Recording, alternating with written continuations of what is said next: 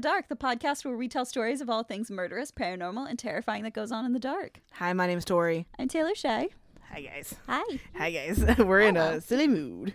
Very silly mood. I literally am so lazy that I'm all the way sunk down into my chair Mm-hmm. and I didn't want to get up to get the, a piece of paper, so I just grabbed it with my feet. No, yeah, with both of your feet, Both of my feet. like claws, but Like- the claws. but those claw are your, hands. your your feet. Yeah. Yeah. my feet. Um. Well, today is her birthday. It's my birthday, bitch! She's a birthday bitch. Yeah. So we. I'm um, older now. Okay. Am I gonna get any more mature? No. Absolutely fucking not. No. So we had a good day so far. We Mm-hmm. went out and got pedicures. I changed up and I got like a bright teal blue and it looks really good. Yeah. And then we got um Starbies. We got um Mm-hmm. Donuts. Donuts. Mm. And then we came home. We just kind of chilled out, took a nap, Mm-hmm. and then we went to our local state park and we had like a nice little picnic with Mm-hmm. um, Wawa per Des's treat, which was really sweet of him. Yeah. And we played some cards and we found out the game Crazy Eights is It's just, just Uno. Uno. It's just It's Uno. Exactly like Uno. The only difference, the Uno literally the only only difference is that when you have one card, you don't say Uno. yeah. That's it. Yep. Like, and I was like, what the actual fuck? So that's Yep. pretty cool. So we played that by Mm-hmm. a lake, which was really, really fun. It was got a little bit chilly, but now we're home and now we're going to record and then Mm-hmm. we're going to do our nails because tomorrow we have a tea party. Yeah, I'm having a birthday tea party because I'm a grown adult Yes. who wants to be celebrated at a tea party like Yes. a child. Yes. So we are going to go back to the place we went when we got our tattoos Mm-hmm. in February and we, Tay has a bunch of friends coming down. It's going to be great. So it's going to be a party of like six of us. I'm very I'm excited. very excited. Yes. So um, all these good things are happening today. Um, but this case is going to bring us right the fuck back down. You've So- told me nothing other than this is going to be very upsetting. Yeah, so I have been researching this case. I want to say, so I actually am going to give a shout out to my brother's girlfriend, whose name is also Taylor. Um, she gave she's she's been sending me a lot of true crime stuff recently, which is awesome as hell. Um, so she sent me this on May 25th, and Oh, I wow. started researching this on May 25th. It is now June 9th. Mhm. So it has been how many days? It has been I started researching on the 25th, so it has been one, two, two weeks. It's taken me at least two weeks to research this. Wow. Um, it, there is a documentary about it, which I will quote a lot from, which is a very well done documentary. It's by MTV. Um, it's very. It's called "The Fire That Took Her." Um, there that I'm that's says a lot about the case. Yeah. Oh, Um, it's very DV heavy, so I'm gonna content warning for um, I'm gonna say domestic violence, um, physical abuse, um, drug addiction, arson, um, murder. It's a pretty pretty rough case. Um, some good things came out of it at the end, and, and the person who you know is the victim, unfortunately, is very very brave, and fortunately is no longer with us. But um, she is definitely a force to be reckoned with. Um, and before we get into it, I kind of wanted to backtrack a little bit and mention the app I mentioned last episode um, Yes. about uh, the Ohana Link app. So I didn't really go into it as I was editing. I realized I hadn't really gone into it, but I kind of wanted to go into a little bit more detail, and I didn't write anything down. So like if I'm all over the place, I apologize. Um, but so Ohana Link is essentially a um, a safe and secure way for DV survivors and people who are currently going through DV abuse um, to contact um, what's what I'm thinking of victim service providers. Mhm. So in the case that I like my agency, um, if we we were given um, a grant for this because you normally have to pay for it, but we were given a grant Oh, for wow. it because we won an award through domesticviolenceshelters.org, um, which is a national thing by the way. Oh my god. We had to apply for it, but it's um we won the most improved shelter award, which is really cool. Oh, that's awesome. So with that, we got um a free um thing for Ohana Link, and it's really fucking cool. So I think I mentioned briefly. So Ohana Link is the entire company's name.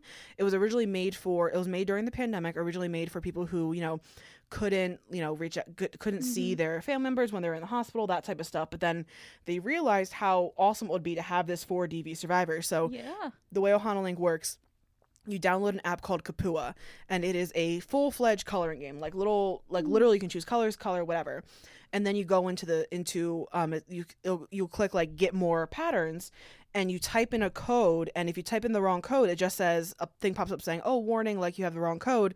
Um, try the code more 22 so you type in more 22 and more coloring pages pop up so it just looks like a normal coloring app however if you're contacting a DV agency, which you most likely will have to do through a hotline, which is really scary, but your only initial would have to be through the hotline. Yeah. You would get an individual code, set up your account, and when you to go to get more um, coloring pages, you type in your account, and then it unwraps the wrap of what Kapua is, and then you are entered into the Ohana Link webpage or like awesome. Ohana Link app. So it's Mhm. essentially an app inside of an app.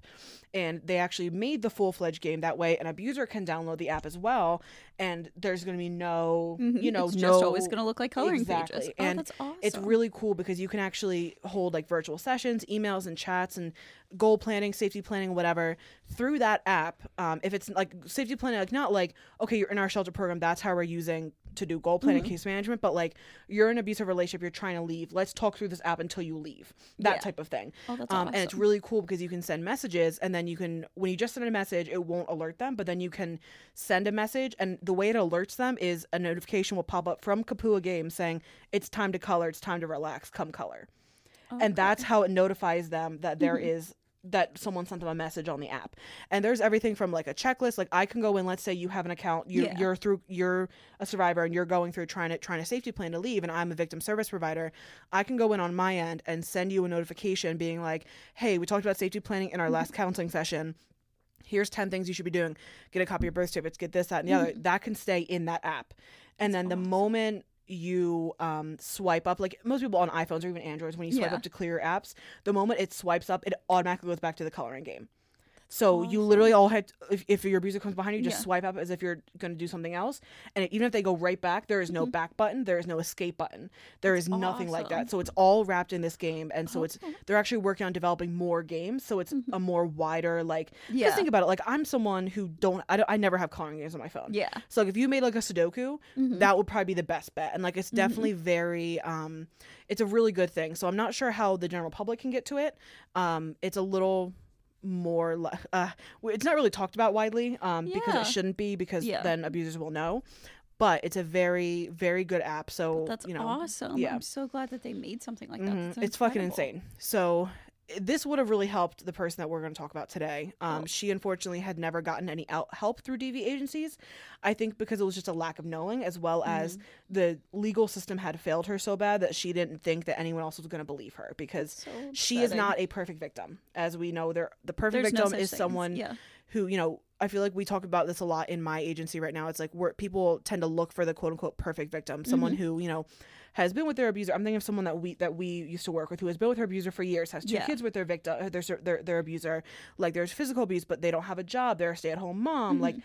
they don't do drugs they don't have any criminal history like they are the perfect victim in a, in a sense that the only thing wrong with them is dv Yeah. no evictions no drug addiction no alcohol Yes. addiction nothing But like then, that as to quote Olivia Benson, there's no such thing as a perfect victim. exactly so that's you know that's what, what people look for Even though, like, on the surface, like what you're saying, like that person who's considered what would be the perfect victim in the eyes of the court, there will still be something. Oh, no, that they find. 100%. That's absolutely why. Like, I so agree with that quote from Olivia Benson because literally, always, it does not matter what a person does, they will always try to find a way to blame you. 100% and so you know this person is definitely someone that people could be like oh part of this is her fault Hmm. and something that like she did something before the her attack Mm-hmm.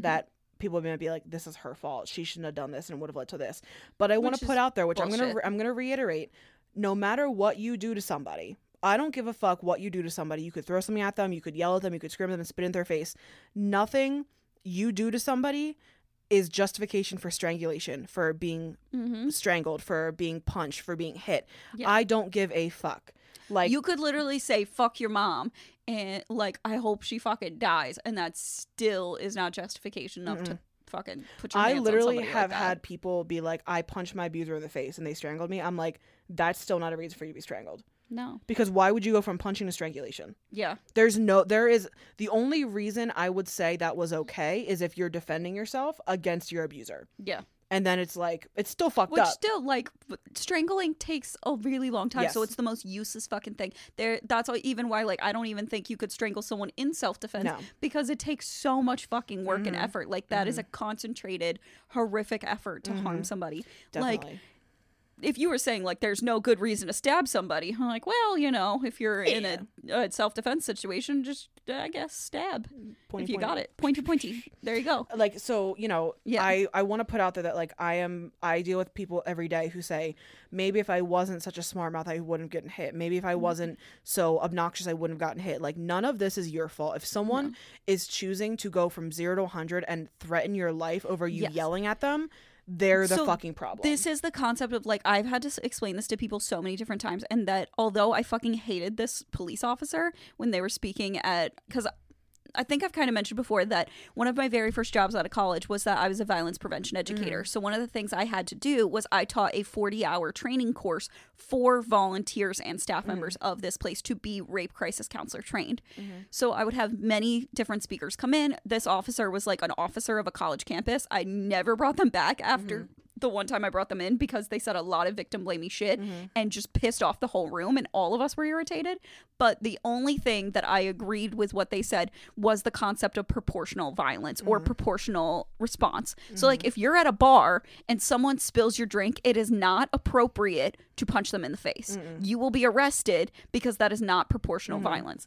If someone punches you and you punch them back, that is self-defense. But if someone spits in your face and you punch them, not proportional It- violence. It, it reminds me of the um Mm-hmm. the it's in in criminal justice. It's called the the the force the the force continuum or something like that, where it's like police officers, which obviously we know ACAB, a lot Yeah. of them don't do this, but like you know they're trained to all right. If someone comes out with their hands up, then you're not allowed to tase them unless they run away. yeah. They're you're not allowed to shoot somebody unless they have a weapon or are shooting at you. Like there Yeah. there's that that force continuum or continuum of force where it's like it has to reach that level to get to the next level. Like if someone just comes out with their hands up, they shouldn't be shot. Now, obviously that's a whole nother Yeah. fucking discussion about race and fucked Yeah, up politics but- and institutional racism. For a whole nother day, and we've already kind of gotten into that with the Atlanta children murder case. Yeah. But But exactly. So like in this concept like uh, that's exactly I completely agree. So like if someone literally punches you, it is not proportional. It's not a re- proportional response to choke them. exactly. Like I exactly. completely agree. Exactly. So, just putting that forward, there, there's gonna be a lot of discussions about DV in this case. So, you know, Oh, please take care of yourself. this is like a 10 page long case. It's gonna be very long. Um, please just take care of yourself. And even people who you know have struggled with addiction issues in the past, there's also you know mentions of relapsing and stuff like that. So, please take care of yourself. If you don't want to listen to this, I understand. Um, we love you. Just you know, be as good to yourself as you can. So, with that being said, um, Judith or Judy uh, Ann Malinowski was born on August 26, 1983, to Bonnie Bose and David Gorman. In the documentary about Judy called The Fire That Took Her, made by MTV, Bonnie says that she was trying and trying to get pregnant and finally got pregnant with Judy. So Judy was like her like miracle baby. Yeah. Uh, she said Judy was her best friend and such a light in her life. Judy was smart and kind and always cared about others, no matter what she was going through, which, as we'll find out, was a lot at times.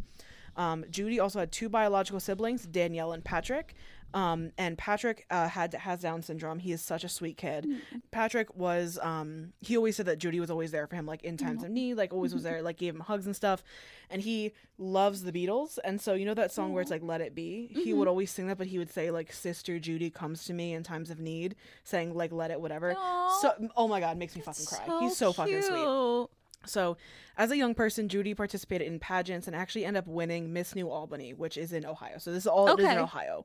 Apparently, there's an Albany, oh, Ohio. Oh yeah, you said Albany and I immediately thought New York. New York, exactly. Yeah. So, however, after she was um, after she won this Miss New Albany, she was also diagnosed with ovarian cancer at a very young Ugh. age. So, thankfully, she um, was able, she went into remission with chemo and radiation everything, but found out in 2006 that the cancer had returned. So she then went through a full hysterectomy to get rid of the cancer. She did, however, have two kids before this hysterectomy to a man who ended up cheating on her. Ugh. Um, so I think that's where the dick. I think that's where the name Malinowski came from because that's her kid's last name too. Um, so those kids' names were Kay- Side note, that's very sad, but weirdly like very common that unfortunately a lot of people who go through cancer, their spouse or partner Mm-hmm. Yep. ends up cheating on them. Yep. What the fuck is that about? Mhm, Yeah, it's because people can't be with people who are going through something major. It's kind of the same way, you know, not the Mm-hmm. same thing, but when people come out as trans, Yeah. the people a lot, a lot of their peop partners leave them. Like they just can't so deal with the up. sickness, or not saying being trans is sickness, Yeah. but they can't deal with a major life change like that. It's it's it's That's hard. so dumb. Yeah. You signed up for someone's life. Exactly. So Unless they became a dick, what's the point? Exactly. So the two kids she ham- had were named Kaylin or Kaylee and Madison or Maddie. So anyway, as a result of her surgery, she was in a lot of pain. So like normal people are, she was prescribed narcotics. yeah. Um, she took them as prescribed, but eventually became addicted to them. Unfortunately, Which as is we see, very, very very common. easy to do. Yes. This is why I'm like, as someone who's struggled with substance use disorders stemming from Mhm. Narcotic usage, I am 100% against you like the prescribing of narcotics for pain management Mhm. and I really wish more states would be prescribing like cannabis usage Mhm, I for agree. pain management. I agree. Ugh. I agree. It like Yeah. I don't know, my soapbox, sorry guys. No, you're good. You're No. good. So, um, Judy actually approached her mom at one point, telling Bonnie she felt like she was being addic- getting addicted to them, and her mom told them, you know, just take them as prescribed. Like, it's just take them as prescribed. but it's still introducing it into your body though. Yeah, I don't think her mom realized No. how bad it was because a lot of people don't. Like, No. especially, you know, I feel like a lot of times, especially when it's a, you know, Judy was a white woman who had two Yes. children, who had a successful life. Like, when you see someone like Mhm. that, like, you're not going to think, oh, they're they're an addict. Exactly. You know as well mean? as I think there's also because of all of what pharmaceutical companies have done to try to make narcotics seem safe when they genuinely are not. Mm-hmm. Everybody perceives it wrong that they Mhm. think like, oh, well, you can't become addicted to something that's prescribed to you. Exactly. Yes, you can. It's just like how people that, that there's a whole reason why Mhm. they're narcotics. There's Yes. a literal like literal bottle that Des had when he was on his said opioid like opioid like Yep. be careful. Even like with mine, I'm on Vyvanse. Like that is a controlled substance because Yes. it is an amphetamine. It is addictive. It's not an opioid, but it's But still it's- addictive. yeah. Like there's a reason. There's a reason that And they there are changes that happen to you when you don't take it. exactly. Because it does alter chemistry. I'm not Mhm. saying that like obviously you taking your yeah. your medication for ADHD and any person who has to do similar Mhm. things of that nature, that does not mean that I'm not one of those people that are like, you know what would cure your ADHD? Take a walk. Or Yeah, like no, your yeah. you know what cures depression? Going outside. Not any Mhm, of that. But mhm. it does alter your chem- Definitely, your brain chemistry. Yeah. And especially with something like narcotics, that it Mhm. alters your brain chemistry and alters your body to such Yep. a degree and how it feels. Of course, you're going Yep. when you finally feel euphoric or comfortable and or you no longer have pain. Mm-hmm. Obviously, you're gonna want. No one wants to live in pain. Yep, exactly, exactly. So, um, Judy's insurance actually ended up running out while she w- while as she became addicted, so she wasn't able to go to the doctor to get more medicine. Mm-hmm. Yeah. So, this is when she turns to the streets to get drugs, Mm-hmm. and it quickly went from pills to buying something a lot cheaper, heroin, Yep. which we've seen time and time again. Yes. Um, so I do want to note that there is a little discrepancy in the documentary. It was Judy did say that she went from buying pills on the street to buying heroin. Then she also said that her abuser started buying her heroin for the first time. So I'm not sure hmm. if she wasn't specific about like I wonder if her insurance ran out Yeah. and she turned to the streets because of him. Like I couldn't really find that answer. that so, or like they also do sell pills on the street, but it Yeah. is really expensive. So you could spend Yeah. all your money trying to get pills and then turn to heroin. So she quickly became addicted to heroin because we all know heroin's you know Extremely addictive. extremely addictive. And this was before fentanyl. This was before all that. This was in like 2010s because Yeah. this crime happened in 2015. So this was over 10 years ago. Um, her mom said she realized Judy was a she called it a binge user, meaning she wouldn't use all the time, but she would go out and use large amounts at once, Oh, and that's okay. kind of how she would do it. Um, so thankfully, Judy ended up talking to her family and her friends, and they were very supportive and very instead of being like "fuck you," this was your choice. They were Mm-hmm. Yeah. like, "How can we help you?" They she Oh, got the good. So support she she, had- needed. That Yep. makes me really happy when families are genuinely understanding. So she ended up going into a rehab center, which was nice, and then she was able to get sober and was doing very, very well. So during the time that she was getting sober, her oldest daughter Kaylee was staying with her mom Bonnie full time, and her sister Danielle was helping out with Maddie because they wanted to. She she was like, "I'm not stable right now. My daughters need stable support. Stay with them." and that's really sweet. I'm really glad that th- as a family they came together as a unit. It was a tight knit family. Good. The one thing though that they that I found in the documentary that they didn't know that their mom was addicted to drugs. They just thought which she is was- completely Yeah, and they understandable. They, just They thought young. they she was sick or like she needed help. They probably, unfortunately, probably were very scared, but thought it was cancer again. Exactly. So, um, her family said after leaving rehab, Judy was doing the best she had ever done. She was going to four or five meetings a week and living the best life she could with her kids. So, I'm not sure if there was ever like a reunification, but I know it was like if they it could have just stayed at present. Yeah, exactly. Yeah. So, after getting clean, Judy got a message on Facebook from someone she knew of but wasn't ever close with. Okay. This man's name was Michael Slager. Michael Sl- Slager, sorry, but everyone called him Mike. So he reached out to her, letting her know he thought she was beautiful and that he always had feelings for her. So he, I'm so sorry. Like I'm sure there are many a beautiful love stories that start with I just reached out to them randomly, but for some reason my brain immediately goes to like this guy's gonna be a fucking gross turd. Mm, yeah. So Mm-hmm. he um began like messaging her all the time. They talked all the time, and uh, they began dating. And Judy's family said once they went on their first date, it was as if Mike never left Judy's side. So this, like to that. to me and you, as working in the victim services field, is a like huge red red, flag. flags. Because a lot of time abusers will make themselves their victim's entire world, so that they have to Mm-hmm. Yeah. depend on them. This almost reminds me of the conversation we had earlier today when me, you, and Des were out playing cards and we were Mm-hmm. talking about my ex and we were like, oh yeah, that was a red flag. And I was like, yeah, there was red flags Yep. present. I just Yep. ignored them. A lot of love, bo- love bombing, and even her mom quotes that as saying she was like, "There was a lot of love bombing." That's so upsetting. Yep. And for someone like Judy who's in recovery, you know, she Mm-hmm. going wants someone it. who want who wants her. She wants to feel worthy of love. Absolutely. And given what she went through, being cheated on, going through cancer, Mm-hmm. Yep. all of these things. However, this is also why they say so adamantly you should not date within your first year Yep. sober Yep. because it's so easy to relapse when you're in times of stress and Mm-hmm. Yep. relationships although sometimes can be good stress a lot of them have bad stress Mhm. So not soon after they started dating, Mike ended up reintroducing Judy to drugs. Of he would bring he them did. home for her, and she said upwards of he would bring home upwards of a gram of heroin a day, which Are is a, you, you shitting me straight up a, a day. So what kind of um, money do you have to throw around like yep. that Yep.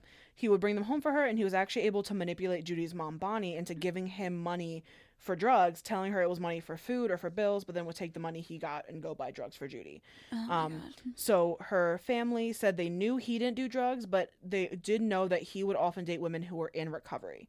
So as much as I hate to fucking So- say it, this guy was fucking calculated. Yeah, so he was a predator who Yes. knew when people were going through really troubled moments and would purposefully do this. Yep. So wait, did he use? No. He didn't use drugs, but he dated women who were in recovery. So this is the like the ultimate predator Yep. that he absolutely.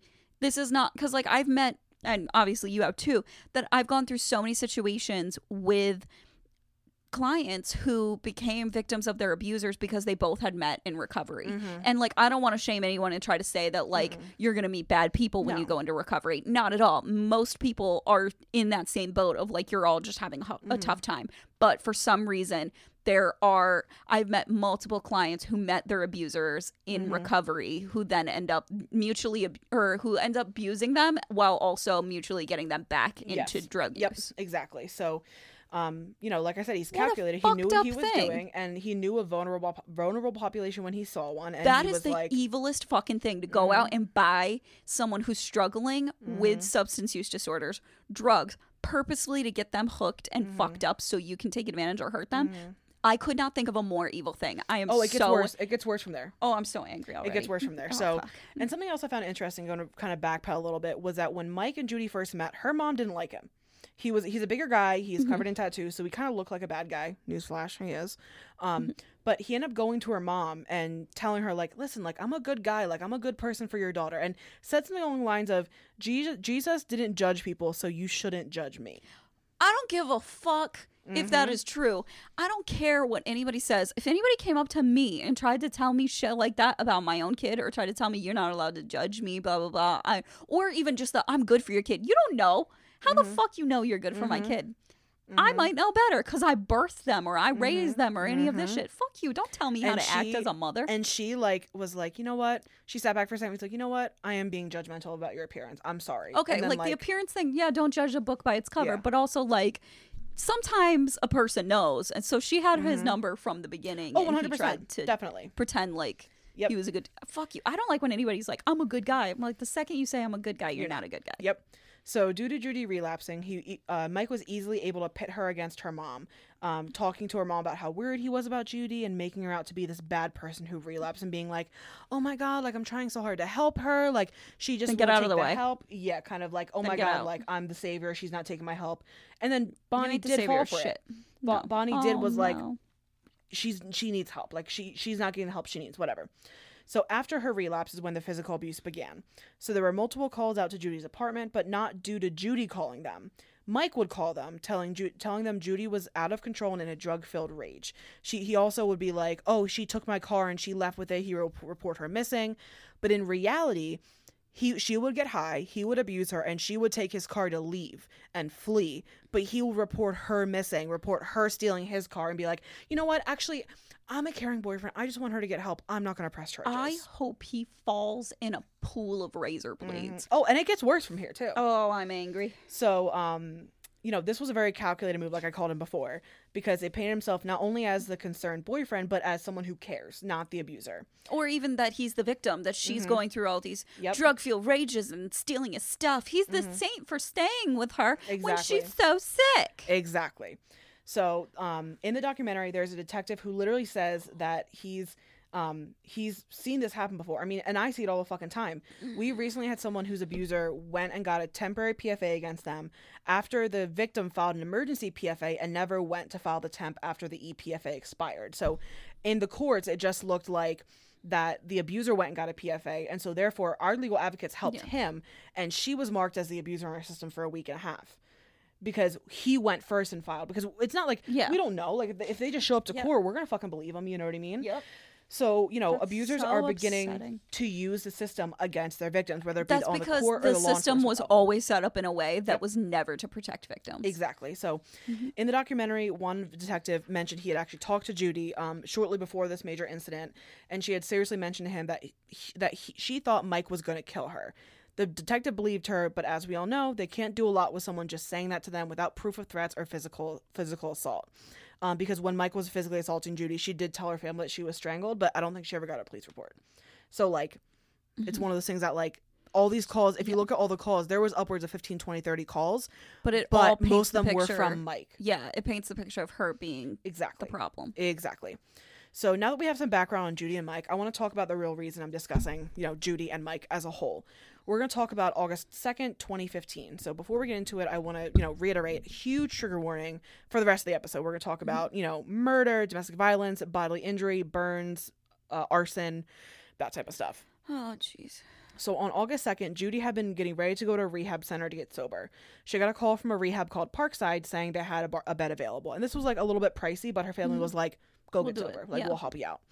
So for some reason, um, you know, so she accepted the bed. And for some reason, Mike was like, hey, I'll bring you. I'll, I'll bring you. I'll bring you to rehab. Hmm. So I'm not sure why she didn't ask her parents, but I'm not, and I'm not blaming her for what no, happened. she probably also felt like she couldn't say no. Exactly. Probably because, you know, that's how she- Abuse. exactly. Yeah, that's what they do. Yep, and Yeah. her mom actually said that um that sh- Judy would often would try to go to rehab to get away from the abuse. Mm-hmm. So like I said, like you said, I think the reason she said didn't say no is because she felt like she, She couldn't say no. Yeah. Exactly. So on the way before bringing Judy to rehab, on the way, Mike stopped by a local speedway to grab a carton of cigarettes. And by the way, everything I'm about to say is on footage from an ATM from a bank right across the way from where the speedway where Mike ended up parking. Okay. So all of this was on videotape. Just putting putting this out there. Fucking finally. Um, yes. So they got to the gas station and both of them got out of Mike's truck. Um, they began arguing and Mike ended up calling her a bunch of names. Judy got mad and threw her soda in his face. Like not just the cup, but not just like the soda, but like the cup and everything. Like if I had like Yeah. had my wall cup next to me, just literally through fucking threw it at Yeah. threw it at him. Side So- note though, I've always wanted to throw a drink in someone's face. Right? I don't know why. Right? Like So Mike then goes to his car, grabs a red gas can, and pours the entire can over Judy's head. It goes all down her back and into the back of her jeans. So she's wearing a underwire bra, tank top, jeans, and a backpack on her back as well. So it goes all down her. And she even testified that some of it got in her throat while he was doing this. He then goes back to the car as if he's about to leave, but the last minute um, goes back to Judy with a lighter, lights the lighter, and lights Judy on fire. Oh my god. So she says that she remembers being set on fire. She remembers how it felt. She remembers looking at him and screaming for help, asking for him to help her. Um, but she said that um, she just started rolling on the ground while screaming, and she just looked at Mike. That's Yeah. she just looked at him, and he was just standing over her. And we'll talk about like more details about how Mm-hmm. she felt during this when the trial happens. Um, since this happened at a bit busy intersection, the way that I can describe this is the intersection. You know where we live. Those two big circles Yeah. where the McDonald's is and the Giant is, where we get Yeah. our nails done. That's kind of how the intersection was. It was like a Okay. gas station, and then there's a bunch of like it was two busy Mhm. streets. Um, so because it was a busy, busy intersection, people noticed right away, and also it's at a fucking gas station. Yep. So people ran over. Um, this is when, so once people started running over to her, this is when Mike ran over to the gas station and grabbed a fire extinguisher to try to put Judy out. So he was not attempting to help her in any way, shape, or form until others could see him. So I, I literally wrote, I did want to note that Mike's defense harped on this a lot, but he only went over and got the extinguisher when people started coming over to him. Yep. So he wouldn't have helped Yes. unless other people were there. And also, like, you can't claim that you were too panicked when you were the one who set the fucking fire. Exactly. And we'll talk, there's the story he tries to paint about why this happened. Oh, you're a hero. I tried to put her out though. You lit her on fire in the Oh, first about place. you how she got lit on fire. The story he paints about that is, oh, bitch, you're going to be even fucking madder. Okay, I'm just gonna sit here for a second. So as all this was happening, people began calling 90, 911. 91 one. yes. 911 um, to report someone being on fire. And, and in one woman's 911 call, she says that she saw a man light a woman on fire.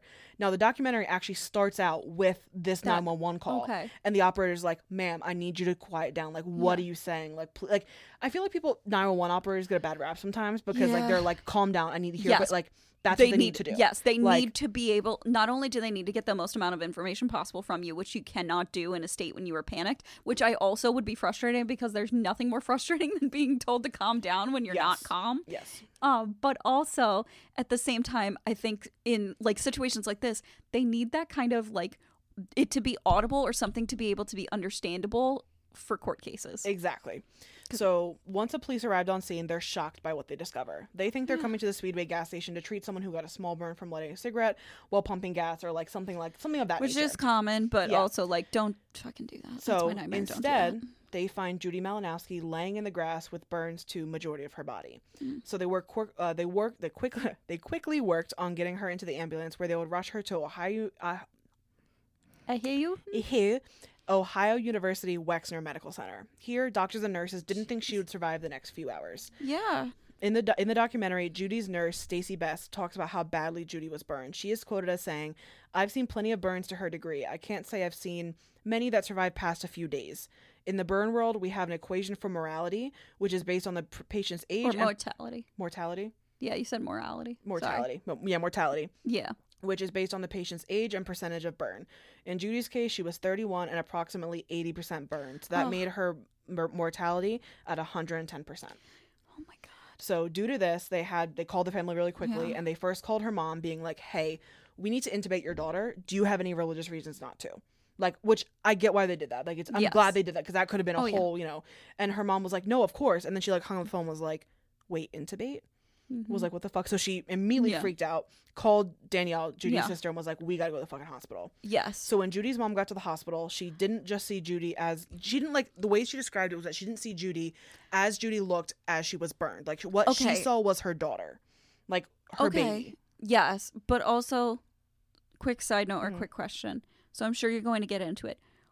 Was he arrested by this point, or was he at the hospital too? Both at the hospital. He's arrested at the hospital. We'll get to that in like a minute. So he got to go in an ambulance with her. not with her, no. Okay, I don't. I don't. I'm not sure. I'm not sure. because that would piss me off to no degree to try to sit Yeah. there and claim, be like, "I'm her boyfriend. Can I go Well, with her?" You so- lit her on fire. well, so you here's fuck. the thing. So not only, like I said, did Judy get brought to the hospital, but so did Mike, because apparently He, got probably some had burns some on burns. himself yeah, when he was from- either lighting her on fire or trying to extinguish her. yes. either way he was a few rooms down from her and her Okay. and bonnie judy's mom actually went into his room first being like where's judy do you know what happened to judy like what happened and then the, so she she didn't know he what ha- No, what had she had no idea and Mm-mm. walked in like he was innocent and Yes. had no idea that this person just Yes. tried to brutally murder her baby. yes and then the nurses were like ma'am you, and the Yeah. nurses and police were like ma'am get out we'll show you to your daughter's room because they knew No, like, she should have had the opportunity to stab that man in the face. Well, she didn't Someone should have. No, but someone should have gave her something. Been like, have kill him. go ahead um Go i'm not looking I'm not looking. Whatever I don't see happens now, I don't know. I'm gonna look that Um, way. Hmm? So, like I said before, when she went to Judy's room, all she said she saw was her daughter. She's like, Yeah. I didn't see this burn. I didn't see this burned woman in front of me. I just saw my baby." Yeah. But apparently, it was so severe that her when her sister came in, her Judy's mom remember remembers looking at Judy and then looking, hearing a bunch of commotion behind her, turning and looking and seeing her other daughter standing five feet behind her, projectile vomiting in the hallway because of how Yeah. severe her sister was burned. yeah.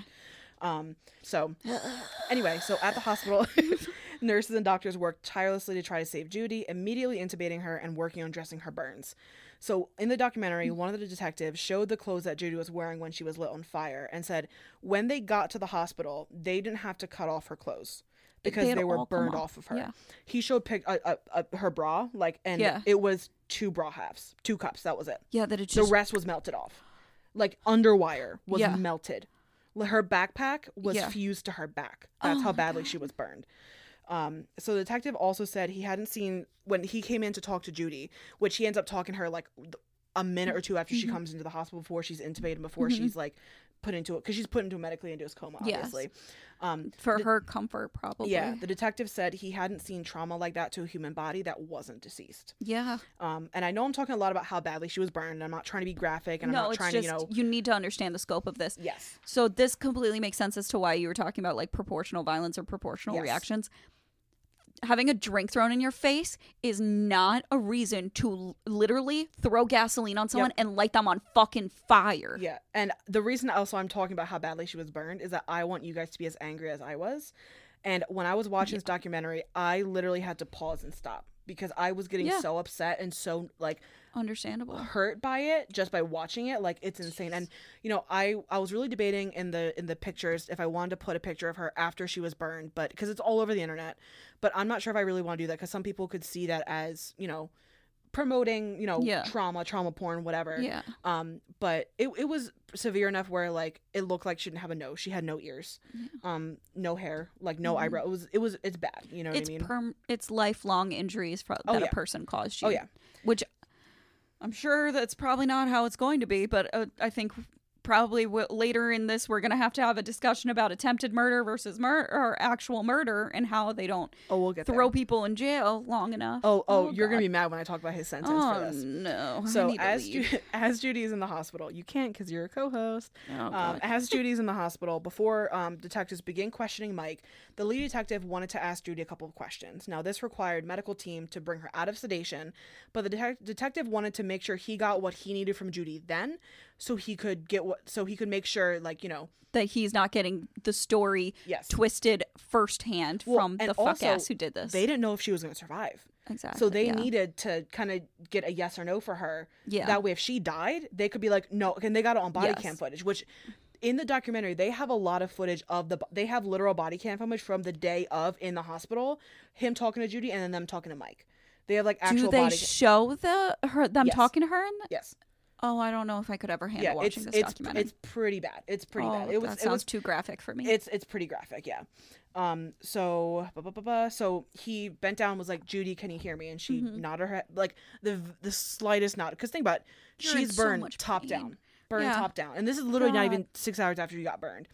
He said um, she asked if he had sp- she had spilled gas on herself, which she shook her head no. No. He then asked if Mike had spilled gas on her, and in response, she said she nodded yes. Mhm. Um, now you might be asking, like, you know, why was she asking? why was he asking her these things? because they probably didn't have the video footage yet. They did, Oh, but they needed a confirmation. he had to get this info because Mike was claiming that she spilled gas on herself. So but now the video footage clearly showed she didn't, though. Yeah. So why do they even need to ask? I think your eyes work. just to they they, I guess. they they wanted to make sure Okay, this this put all your case ducks in was every cut row. and dry. That way they could get this motherfucker. I guess. So yeah. now the detective had heard from Judy, they went a few doors down and started talking to Mike. Mhm. So as Mike is talking to detectives, he paints this following story. This is gonna be frustrating. So wait until I'm done with this this paragraph Okay. before you before I have your reaction. I'll let you know when you can react. 'Kay. Mike says that Judy did indeed throw pop in his face and then spit in his face. He claims that since she ruined his clothes by spitting on him and throwing soda on him, he was going to pour the gasoline on her just to ruin her clothes. Now, question me this, answer me this. If you want to ruin someone's clothes, why the fuck would you pour gasoline on them? First of all, um, Mhm. and also he he then claims that in the 30 seconds, 32 seconds to be exact, that he went from pouring gas on her back to his car. He claims in that 32 seconds that sh- they calmed down enough, she calmed down enough, and that they made up enough for him to not only for her to not only ask him not to leave, but to bring her a cigarette and light it for her, knowing that she was covered in gasoline. Now, once again, riddle me this. If someone had just poured gasoline on you, would you ask them to light a fucking cigarette for you? No. Thank you. Also, if you just poured gasoline on someone, why would you? Why would you ha- that? Why wouldn't you have enough wherewithal Yeah. to realize like that's a bad idea? So his story is fucking ridiculous. Yeah. One, two. to ruin someone else's clothing, why would you have to pick a highly flammable, very toxic fucking thing to do that? Why wouldn't It There's almost, it almost, so it's, many almost other- like, it's almost like I would rather have him come out and reached and like ripped her fucking shirt off of her. It Yep. still would have hurt. She would still be alive. she'd still be alive? You'd still be ruining her clothes. Also, you're fucking ridiculous. Mhm. You're shit. You're absolutely fucking shitting me. If you think that it's a good excuse to sit there, oh, she ruined my clothes, so I want to ruin hers. Mhm. Are you a toddler? Exactly. Yep. Yep. Are you a toddler? Yep. So police obviously know, you know, he's lying. Mhm. And regardless of how he's telling the story, they arrest him on felonious assault and aggravated arson charges. Now, I'll explain why they arrested him on this and not attempted murder in, in a little bit. Mm-hmm. Yeah. So in Ohio, the definition of felonious assault is as follows. It means that someone knowingly causes serious physical harm to another person or an unborn child or causes or attempt to cause serious harm with a deadly weapon or firearm. So that means, you know, The gas is, Yeah. and fire is definitely Yeah. a deadly fucking weapon. So then, aggravated arson is defined as um, it says that no person by any means of fire or explosion shall knowingly do any of the following: one, create a substantial risk of, of physical seri- uh, serious physical harm to any person other than the offender, cause physical harm to any occupied structure, create through the offer or acceptance of an agreement for hire or other consideration a substantial risk of harm to any occupied structure. So essentially, being like, you know, you can't like you're, you're doing you're committing this arson knowing that it could hurt someone. So they charged him with these two crimes, which in Ohio, get ready for this, if he got convicted of, would only result in 11 years plus two for incarceration. So once again, we mm. see how the system fails victims and don't doesn't give them the justice they deserve.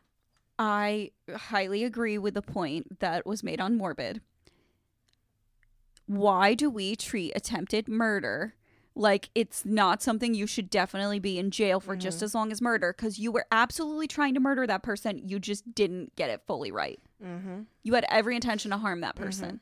It's the same as like conspiracy to commit murder. I feel like conspiracy to commit murder, you get more time than you do for attempted murder, definitely. which makes no fucking sense to me because mm-hmm. there was a physical act that had to happen for the attempted murder Yep. murder to happen. Yep. Whereas the conspiracy, like, is still fucked up. You should absolutely be mm-hmm. thrown in there because you were absolutely going to kill that person, but you got caught. Mm-hmm. Why is attempted murder any different in sentencing than conspiracy to commit?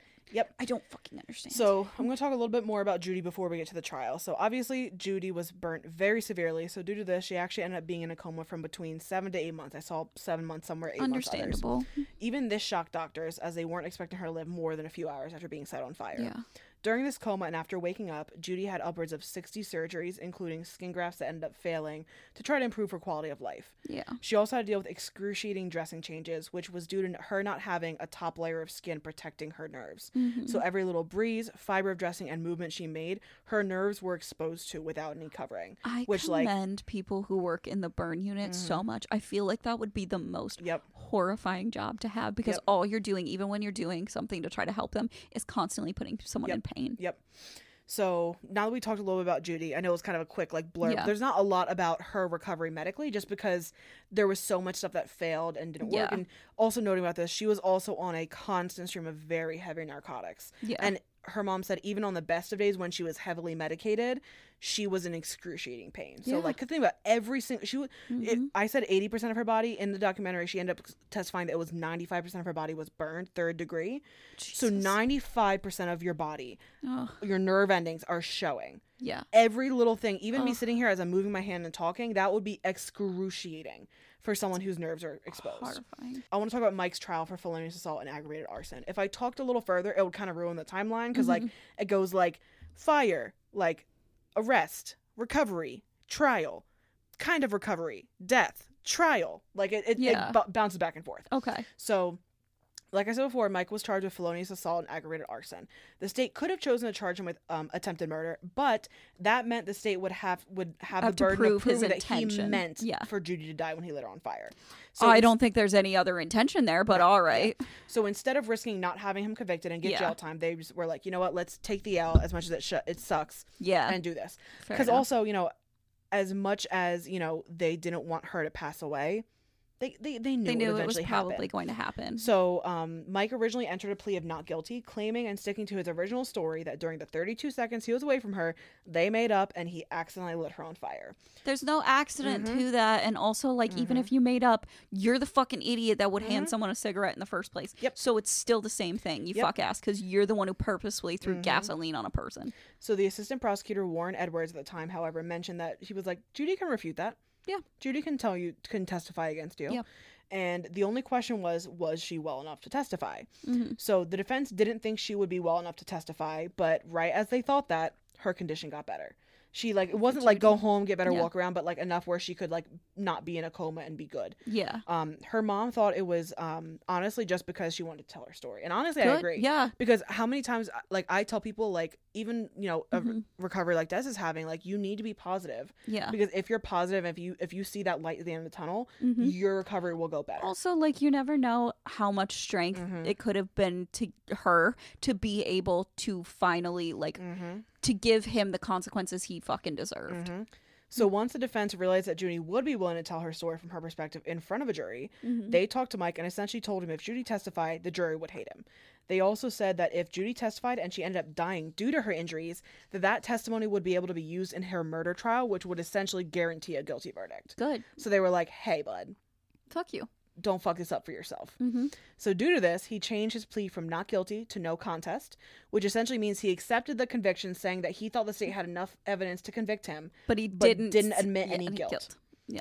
So, this not only pissed off Bonnie and Judy's family, but the judge. There is guilt there. Yeah. Fuck so, you. the judge said this after sentencing Mike to the maximum she could, res- she could for the charges. Mrs. Bowes was correct when she said this girl has a life sentence. The pain inflicted by the burns, there is no pain like that.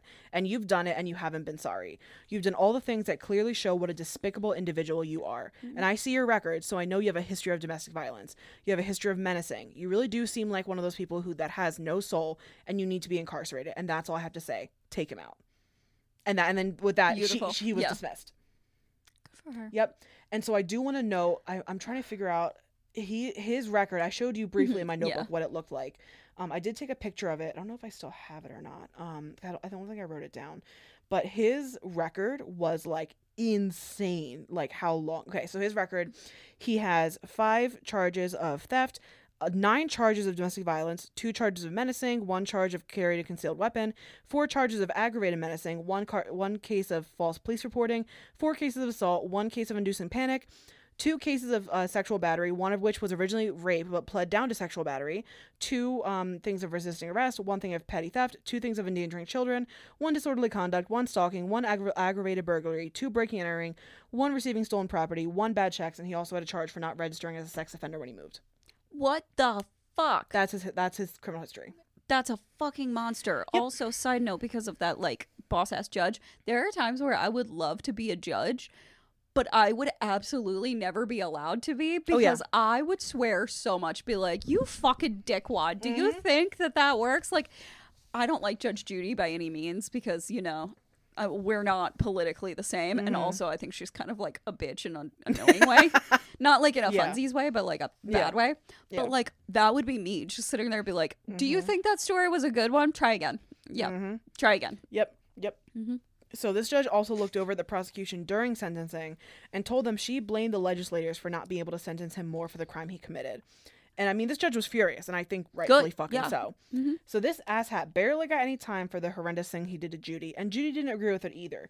She told her mom that she felt like the system was failing her yet again, but Yes. because with Mike pleading no contest, it meant that she wouldn't have an opportunity to testify and get her story out there. So she wasn't able to testify in that trial because he just pled no contest and whatever. Fuck him. So, and I agree with it. And I think it's shitty that she didn't have the opportunity. He shouldn't have had that opportunity Mm-hmm. to even do that. I think it's shitty she didn't have the opportunity to tell her story during that trial. Now, hold on. I want to Was she remember not that. allowed to do a victim's impact statement? I'm not sure. I didn't. I didn't see a lot of information. Well, even so, if it's a victim impact statement, Yeah. it's not the same as testifying. Yeah. Like, So I also want to remember how I said that. yeah. That trial, testifying at that, That trial, trial. because Oh, no. unfortunately there will be another one. Oh no. So Judy didn't get to testify in criminal court against Mike. However, the prosecution didn't want the only thing at, Ju- at Judy's eventual homicide trial to be Mike's story. The only issue here is that there hasn't been a case law in Ohio, or at least in the entire United States, to my knowledge, that allowed it allowed victims of crimes to preserve their testimony for the eventual homicide trial. So Yeah, that would be hmm the only thing I can think of is like there are deathbed Mm-hmm. Like testify or Mm. testimony and things like that when they know someone is definitely dying Mm-hmm. immediately, but they've never it's not it's not, Not- court. It's for like a, it's like yeah. So Yeah. So this is when Ron O'Brien, a Franklin County District Attorney, fucking genius, Mm-hmm. came up with the idea to utilize Ohio Civil Rule 27, Okay. a rule which allowed testimony to be preserved of people who were injured in insurance-related claims, such as claims related to asbestos or fire-related injuries. So O'Brien went in front of a judge and put his reputation on the line to get Ju- Judy's testimony preserved in a way where she could actually testify at her own murder trial, and the judge ended up ruling that she could. Good. So the ju-. Mm-hmm. the defense ended up like disputing it, being like, "Well, my client has a right to confront his accuser and cross-examine her." Blah, blah, blah. However, judge wasn't having it, and he was like, mm, "Pause there, motherfucker. You did have the opportunity in your previous criminal trial. You chose, not to have a trial. Yeah. You chose that shit." So with that, the long road of Ju- Mm-hmm. of weaning Judy off narcotics for her pain to be, be loose Yeah. enough to, to testify Yeah. began. Oh. So it was a grueling and long process, especially considering her past as an addict. The Yep. burn nurse, who I'd mentioned before, I Mm-hmm. think her last name was Best, who worked with Judy, said she was on a lot of medicine, as most victims, burn victims are, but even more so with her having substance use is, is, Yeah. addiction issues. yes. um, so Judy was in horrible pain with the right amount of pain medicine, but now that she had to decrease that amount and to be lucid, uh, lucid and competent enough to testify, she was it was excruciating. But Judy knew she had to do it. She was like, "No, I want to." Even though she, there was literally Yeah. vi- video of her saying like, "It hurts so bad." Her mom's like, "You're getting five milligrams of this," and she's like, "But it's not enough." Yeah. Like there's because you have video of her saying that, Yeah. but she still went through with it because Yeah. she's like, "I need my story to be heard." Yeah. So the What night a before, strong woman. so the night before her deposition, O'Brien, Ron, the guy who Mm-hmm. Yeah. originally came up with the idea, got nervous and almost pulled the plug and was like, "I don't know if she's willing to, if, if this if this is right to do this."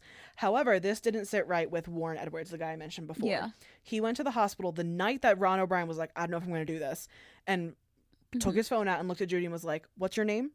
And he, she's like, "My name is Judy Malinowski," and he's like, "All right, do you want to testify tomorrow?" She goes, "Yes, I want to tell my story." Yeah. Record it and sent it to O'Brien, being like, "This this bitch is ready. Yeah. Like She's she ready. wants, she's ready." Yeah. Which I was like, Yes. "Yes, oh, yes, Finally. yes, Warren, love Someone in her corner. Yes. So, and this was enough for O'Brien. He's like, "All right, done and done and done." Okay. So I do want to note that Mike wanted to be there when Judy testified, and when I say be there, I mean in the hospital room, not only to see her testifying, but so she could see him. No. So that he- is absolutely intimidation. So fuck he, you. He told his lawyers that he wanted to cross-examine her himself and said, "quote She won't lie if I'm in there."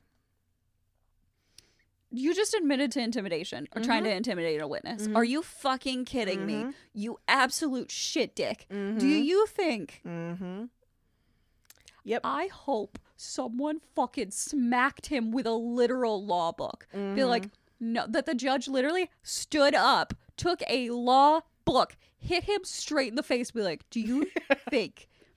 Be like, how are you so dumb? Are you Oh, yeah. fucking kidding me? Yep. So thankfully, the judge wasn't having any of his bullshit and Nope. was like, mm, overruled. No. So he wasn't even allowed to be in the courtroom for the deposition, and the judge Good. also made sure that no one, not even a nurse, could be in Judy's room during the entire deposition because Yeah. she had to be by herself. Which meant, course, which because- also meant her mom couldn't be there. Yep. No one could be there. It sucks, sucks that no one could be there to support her, but also there is no argument that could be had that anybody influenced her in any possible way Mm-hmm. exactly. because she was alone. So um, Judy's testimony is actually out for everyone to see as it's public record. So it's about three hours long, to an hour and a half, three hours long, um, which m- with half of it being pretty much cross examination. Yeah. So I watched some of it, and the part that got me the most was how she described Mike when he lit her on fire. Mm-hmm. So he's she said as he lit her on fire and then backed away as she was screaming for his help, she said his eyes turned black. Now, I don't know if anyone not in the victim service field has heard this before, but this is something I've heard from people say about their Mm-hmm. Yeah. abusers, like their eyes turn black. Yeah, I have it's heard like that they go- multiple fucking times. Oh yeah, I can say as someone who remembers these instances, Mm-hmm. it's like they go dead behind the eyes. It's like that's the only time where I can genuinely say that I understand what someone tries to describe when they talk about someone being possessed. Mm-hmm. I'm not trying to say that people who are abusers are absolutely possessed Mm-hmm. by demons. You know me, I'm not a very religious person, Yeah. Mm-hmm. but like it is terrifying. It's almost like they are no Yep. longer human. Yep. Um, and this is something like I said, I've heard people from, Mhm. I've heard people, I've heard from people saying about like you know their abuser hitting them, strangling them, or Yeah. threatening them with a weapon. Like I literally not even a Yes. month ago was like heard did an intake with someone and they were like he was strangling me and her, eyes, his eyes were black, like Yeah. which I've we've heard before. Yep. Um, so the prosecution then asked Judy a bunch of questions about the day she got lit on fire, but unfortunately, so did the defense. So Oh, I'm sorry to interrupt and go back again. That kind of reminds me. What if their eyes are black because their pupils are so dilated because they're so excited by Yeah, what they're doing? that's I think what it is. That's fucking horrifying. That yeah. you're such a monster. You're so Mhm. excited to harm another person. Yeah, I think that's exactly what it is. I think that's exactly what it is. that makes me want to vom. yeah, right. I'm sorry. No, you're good. So, um, when watching Mike's lawyer question Judy, it almost seemed to me like he was trying to make her out to be unreliable and forgetful. Of course, But I mean, come on, she like because that's He- their only defense. he was asking her Yeah. if she remembered getting dressed, what she was wearing, or where she went to do drugs before Mike picked her up for rehab.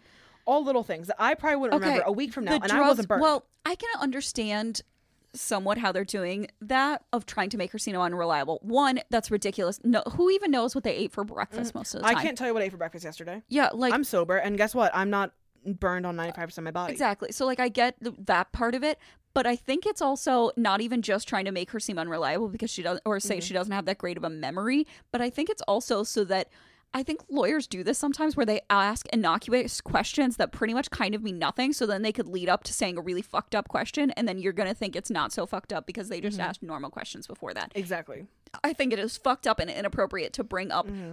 do you remember your drug use before this because again you're trying to paint her as this drug Yep. user and that somehow she's deserving of what happened or that she Yep. was complicit it's not on her Yep. someone lit her on fire there's nothing she could have done Yep. that would have deserved that And so jo- Ju- Jody, Judy let him know that due to the trauma she went through, she didn't remember things as she wished she did.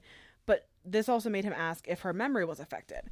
So of course it was. I mean, she remembered big things like I don't know being set on fucking fire. yeah that's how trauma works I do have to say that Judy did a wonderful job telling defense as she remembered the events of the day, but didn't remember the quote many details as she called them. And the way that she Mm-hmm. said it was very like, "I'm sorry, sir. I was lit on fire. I remember that day, but I don't Yeah. remember the vivid details of everything because I was lit on fire." yeah I'm like the that was way kind of more important it for my brain Was very like well said and very respectful, but very like "fuck you, asshole." Yeah. I love. she's it. It was a much better person than I because I would have Yes. absolutely been like Yep. how about I light you on fire and see what you remember Yep. So this entire deposition took about three hours. So Mm-hmm. after this, Bonnie came into Judy's room, and Judy just like Bonnie said Judy just like grabbed her to the best she could of her like physical Mm-hmm. limitations and just like held onto her and just like shook like a leaf and started sobbing Oh. because it was three hours of being cross-examined by this defense lawyer who's like who's trying to paint the picture that this is somehow your fault Mhm. and knowing that all of this is because the person who did this to you is trying to get away Mm-hmm. with it. Yep. After the deposition, Judy ended up medically taking a turn for the worse, and everyone around her was like, "It was because of the questioning." And Yeah. honestly, I don't blame them because you know it's it's a lot, and you know, jo- uh, Judy started talking. Stress is really, Mhm. really bad for a person and a Yep. very horrible medical Yep. state. So Judy started talking about how the pain was a lot and she didn't want to fight anymore. Mm-hmm. Now the tricky part about this was that they couldn't do anything to compromise the eventual murder trial because if they did this, let's say they tried to do an um, operation and it went and it went bad, Mike wouldn't be able to charge with murder because technically she died because From of the, operation. Yeah. So eventually she was moved from a, from the hospital where she was getting medical care to a care facility where all medical treatment stopped Yeah. and was essentially brought hospice papers. yeah. Um, just like the ones just to make her comfortable. Yes. Um, so her mom refused to sign them, but Judy was like, "Mom, like let me, like Let me I- go." I- I'll sign them." yeah. Judy signed them herself, Yeah. and her mom said that normally Judy, even though her she had her one of her arms was amputated, she only had one. I think it was her right arm she had Yeah. still, but it was like half of her fingers were yeah. like burnt off Off. essentially. Yeah. Um, she would try to grab the pen normally and sign her full name, but she was so like broken down and so tired that she just wrote an X where she's supposed to sign her name. Like Yeah. she couldn't even make the effort to sign Judy, to sign JM, Yeah. literally just an X. That's all she signed. I've had Um, a few clients that Yeah. I've actually had a couple of clients that because of TMI Mhm. and like or not TMI, uh TBI, so traumatic brain injuries Mhm. literally couldn't and all Yep. they can do is sign an X. Yep. exactly. I think she was too tired to try. You know, Yeah. she real she was realizing Which her time was coming to an end. And honestly, she, you know, Everybody deserves to die in dignity. And I'll Yep. be honest, as someone who has to see this happen all the time, because, like I Mm-hmm. mentioned previously on here, I work in a nursing home. One of the things that hurts my heart the most, I understand that it is incredibly hard to watch a person you love die. But if someone is in pain and or Mm-hmm. their life is no longer, they no longer have a good quality of Mm-hmm. life. I don't think that it is wrong to allow your family member to do a DNR, to go on Mm-hmm. hospice, or to do whatever it is to make their last of their days comfortable instead of because we have one uh, Mm-hmm. client currently that I'm really upset that I feel very guilty for this person because the family is doing everything they can to think of that they think of as life saving or life Mm-hmm. prolonging mm-hmm. treatments, but really it's just impacting and making the rest of the quality of Mm-hmm. life he has horrible. Mm-hmm. Like uh, to kind of explain or like not to go into too much like HIPAA or things like that, like if you get a feeding tube put in or like a mm-hmm. tube put in, a GI tube, it's never coming out. So you can't eat food anymore. How is that a good or fun rest of your life? If you're someone who enjoys or loves food and you can never eat food again, Yep. you're going to be miserable. Yeah. So, like, I understand from Judy's mom's perspective of like, you don't want Mm-hmm. this person you love so much to go, but also you have to think about what they would want yeah. and how they would want to live or what would even be comfortable. Mm-hmm. Well, there was even a point where Judy's sister Danielle was like, I feel like my mom was being selfish Yeah. because she was like, Judy was in so much pain and my mom just wanted her to keep living for Mm-hmm. It's the same with like animals. Yeah. Like my aunt recently, like love her to death. Like they're they had to recently put down their dog, which is very sad. I'm very sad about Mm-hmm. that dog's death. But also like her quality of life was horrible. She Mm-hmm. was 12 years old. She or I think more than that. She was like 16. She was an old Mm-hmm. tiny dog who literally like nothing. Nothing was okay with her anymore. Mm-hmm. Like none of her quality of life was good anymore. So it was completely understandable to say like it would be selfish to continue letting this dog live. Definitely, 100%. Yeah. So, um, Judy ended up actually passing away on June 27th, 2017, almost two years after being oh set on fire. God. Two years she two like years this. she was in excruciating pain. Yes, two fucking years. Oh my god. And I honestly think that she she actually passed away a month. It was it a month or a little bit? I I'll, I'll get into it later. Before a law was passed on her behalf about DV victims, she passed away right after that was passed through the House in Ohio. So I think she Good. waited until Yeah. her story was out there and until this law started. Yes, and other people could be protected. Yep. So with Judy passing away, um, her tri- her murder trial began. Mm-hmm. Mike was charged with two counts of aggravated murder with death death specifications and two counts of murder. So he was charged with aggravated murder, which I didn't Good. Mm-hmm. know aggravated murder was a thing, but it's uh, it's essentially means that he was charged because he was committing aggravated arson at the time of the murder as well. Yeah. So, um, Judy's mom actually ended up going to every single hearing, including one that was just held to see if he would be able to wear a suit to his trial. She said that she went to every single one because if he was there, she wanted to be there, Yep. so he knew that Judy was still fighting through her. Absolutely. As well as I want to look that Mm-hmm. motherfucker in the face and be like, I will never forget what the fuck you did, and I Mm-hmm. hope I haunt you, bitch. Yep. Like- so, despite this, Oh. the entire time Mike maintained his innocence and demanded trial and didn't want to settle. So, obviously, you know, unfortunately, I fucking hate him. I hope Mm-hmm. someone kicks him right in the dick. so obviously and, unfortunately, Daily. he had a right for his day in court. Oh, yeah, and the he does, prosecutors but knew this. him. So they decide if you wanted a trial, okay, motherfucker, We'll give him a trial. we want the death penalty, bitch. I am not for it, but right now, Yep. just do anything to fuck with him. I don't care. Yep. So even with this, Mike was like, "Fuck it, I'm still innocent." So he tried to plead no contest once. the judge- Innocent? yeah, he he he, he thinks innocent. I want again. I want to throw dictionaries at him. Mm-hmm. What do you think the definition of that word is? You fuck ass. I you're saying a word. I don't think you know what that word means. Exactly. Um, he tried to plead no contest once the judge ruled that Judy's testimony would be heard by a jury, but the prosecution and family wasn't fucking having it. They wanted a guilty plea. Uh-huh. Mike wouldn't do it, and he he said this to his lawyers, I, and I quote: "I can't say I did this knowingly. I won't admit that." What did you think was going to mm-hmm. happen when you fucking threw gasoline on a person and then you came out with a lighter? Mm-hmm.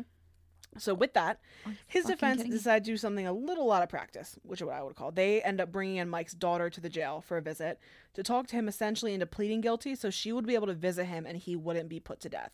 So after this talk with this kid, he's like, "I'll, Yeah, because he's guilty." a selfish fucker. Yep. And it's not about what's right or wrong. It's not about doing the right Yep. thing. It's not about being honest. Because he honestly, clearly was intending to harm Mm-hmm. her.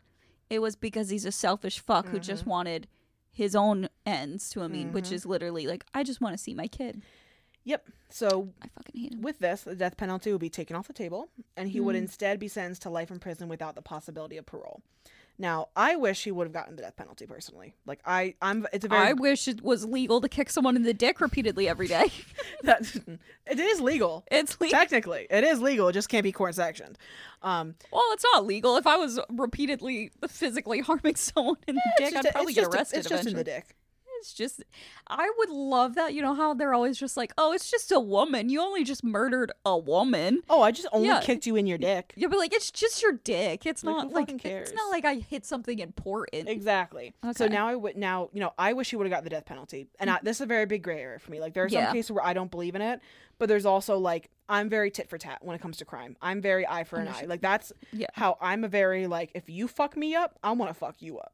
One of those things, you know what I mean? Okay. So Mhm. it's not a steadfast thing. I'm not saying I believe in it. I'm not saying yeah, I'm for I it. think I'm very a gray area for it for it, but I, I don't know. Like I'm so torn between the like I want you to suffer forever Mhm. and like have to live all of your days suffering knowing what you did Mhm. and like being genuinely punished for it and sometimes i think like death is too simple a punishment I agree. but then there are other times that i'm like this motherfucker don't deserve to live i don't want them breathing the same air i breathe Yeah. So, um, but I also want to talk about what Judy mentioned in her deposition. Um, Okay. so when asked what she thinks should happen to Mike if she died as a result of her injury, she said she would want to have life in prison because she didn't believe in the death penalty.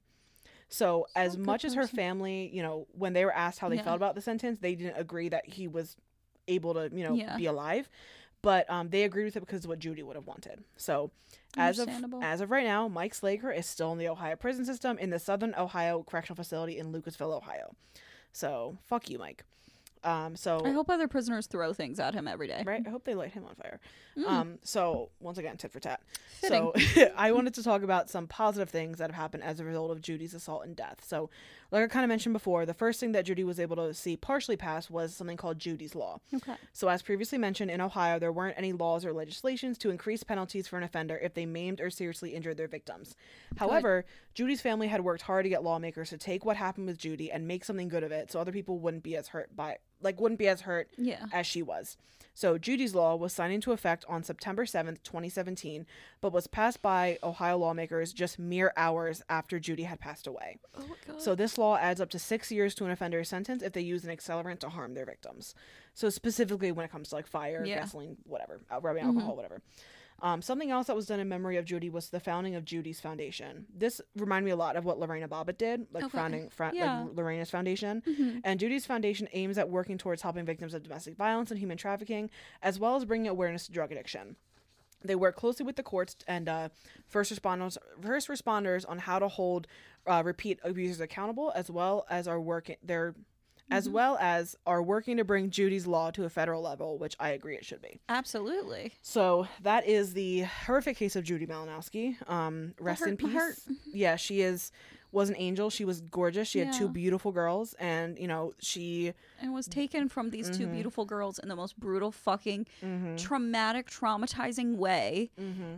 that she literally was like given a death sentence from the Mhm. moment that it happened, but still managed to fight and live two years from it. Mm-hmm. Yep. And this absolute fucking dog shit Mhm. person Yep. still gets to be out there living and tries to think that he somehow Mm-hmm. didn't do wrong when literally there's no fucking way that you had any other intentions Mm-hmm. than to seriously hurt her given your fucking history of DV and hurting other Mhm. people as well as what the fuck everyone knows what happens with fire and especially when you add gas to a fucking fire i'm so angry Mm, yeah. So I. i hate this So man. I. Uh. I didn't tell Tay anything about this. no Anything about this before I started this. So I. I. I so angry yeah. It was a pretty. The documentary. I watched it like three or four times over. It's a. you should just banged your head against her mic. so sorry guys. Um. But. It's a very good documentary. I would say a huge trigger warning. It is Mhm. One of the hardest documentaries I've had to get through, and that's me saying this. And I feel like we always say like I have a very strong stomach. Yeah. This I I couldn't eat what watching this because it was so No. graphic, so vivid. Um, so Oh, I'm not going to post pictures of Judy on our Instagram and our Facebook and stuff just because I don't feel like that. I don't feel right doing that. Yeah. But it's all out there. You literally search up Judy Malinowski and you can find her fucking picture. She's out Yeah. there. Um, she was a wonderful soul, and I'm very Yeah. sad to see her go. It's Um, tragic. She went through a lot of tragic mm-hmm. circumstances. She did not in any way, shape, or form deserve any of the things that happened to her. And I Mm-mm. also hope that any person who is struggling with substance use Mm-hmm. disorders that is also in DV situations, just because you are going through and or just in general, if you're a person who struggles with substance use disorders, you are not a bad person. Mhm. doing like I had this conversation with someone I care about recently. Even if you are making decisions that you are not proud of or that you are not happy with due to your mental state or mind altered state because of those substances, you are not unworthy. You are not unworthy of real love. You are not unworthy of kindness. You are not unworthy of help. You are not an unworthy person. You do not deserve other people to harm you because you are doing things that you yourself may not be proud of. Mhm. I'm not saying that that it, that a person who is on substances is allowed to hurt others or that is an excuse. However, I can say as a person who is struggles with these things greatly and has done many things while using substances that I wish I had never done, I am not a bad person because I had used substances or because I've struggled with substance use Mhm. disorder. No person is because of those things Mhm. everybody makes choices and just because you are a person who is struggling does not mean that you are actively choosing to harm other people unless you're a person who is literally actively choosing to harm others i.e like mike was you're Mhm. not a bad person Mhm. Exactly. and judy was by no means a bad person and did not deserve to be harmed by the person who is claiming to love her Mhm. And who she did love. yeah Like she loved him, and he's he did this shit to her. Yep. So you know it's definitely a heavy case, and you know we feel for everyone. We say this every episode, but we feel for everyone out there who's going through DV, who's going through addiction issues, substance use disorder. You know we're here for you. We love you guys. Like there's hope out there. Like you are loved. There are people out there who love you, even if you know. Because I've heard time and time again. I'm sure you have as well. Like you, people call the hotline asking for shelter, and you're like, "What about friends or family?" They're like, "I have no friends or family." There is someone out there for you. Like there is someone, Someone who cares. cares about you, even if it's just a coworker who you see every day. Mhm. I have coworkers who, you know, I'm not necessarily friends with, Yeah. but I see every day, and if they stop coming to work, I'd be like, "Damn, what the fuck happened?" Like I really Yeah. like them. You know what I mean? Mhm. So, you know, there's always someone out there. Um, sorry guys. Sorry. sorry guys. a very heavy heavy case Yeah. but i hope everyone knows you are loved you're Mhm. cared about you are seen Mhm. and that I am so sorry if any of these things are stuff that you have experienced in the past or are currently experiencing, Mhm. and that please reach out to literally either professionals or people you care about and you feel safe Mhm. with. Help is out there. People do care, Mhm. and there are trusted persons you can go to. Exactly. So Please. with that, um, if you want to keep up with us, keep up with our bullshit and Mhm. all of our other cases, you can follow us on Instagram at. Figures in the dark. You can follow us on Twitter at. Figures in the dark, but dark spelled D R K. You can like us on Facebook, share our page, send us a message at. Figures in the dark. You can send us an email with your case suggestions, your spooky stories, your picture cat pic, picture cats, Picture cats. Only picture cats. pictures of your cats, or mental health check-ins at. Figures in the dark podcast at gmail.com. And you can listen to us on all major streaming platforms, including Spotify, Apple Podcasts, Amazon Music, and Google Podcasts. So with that, we thank you guys for listening, and as always, beware of the figures in the dark. All right, Bye.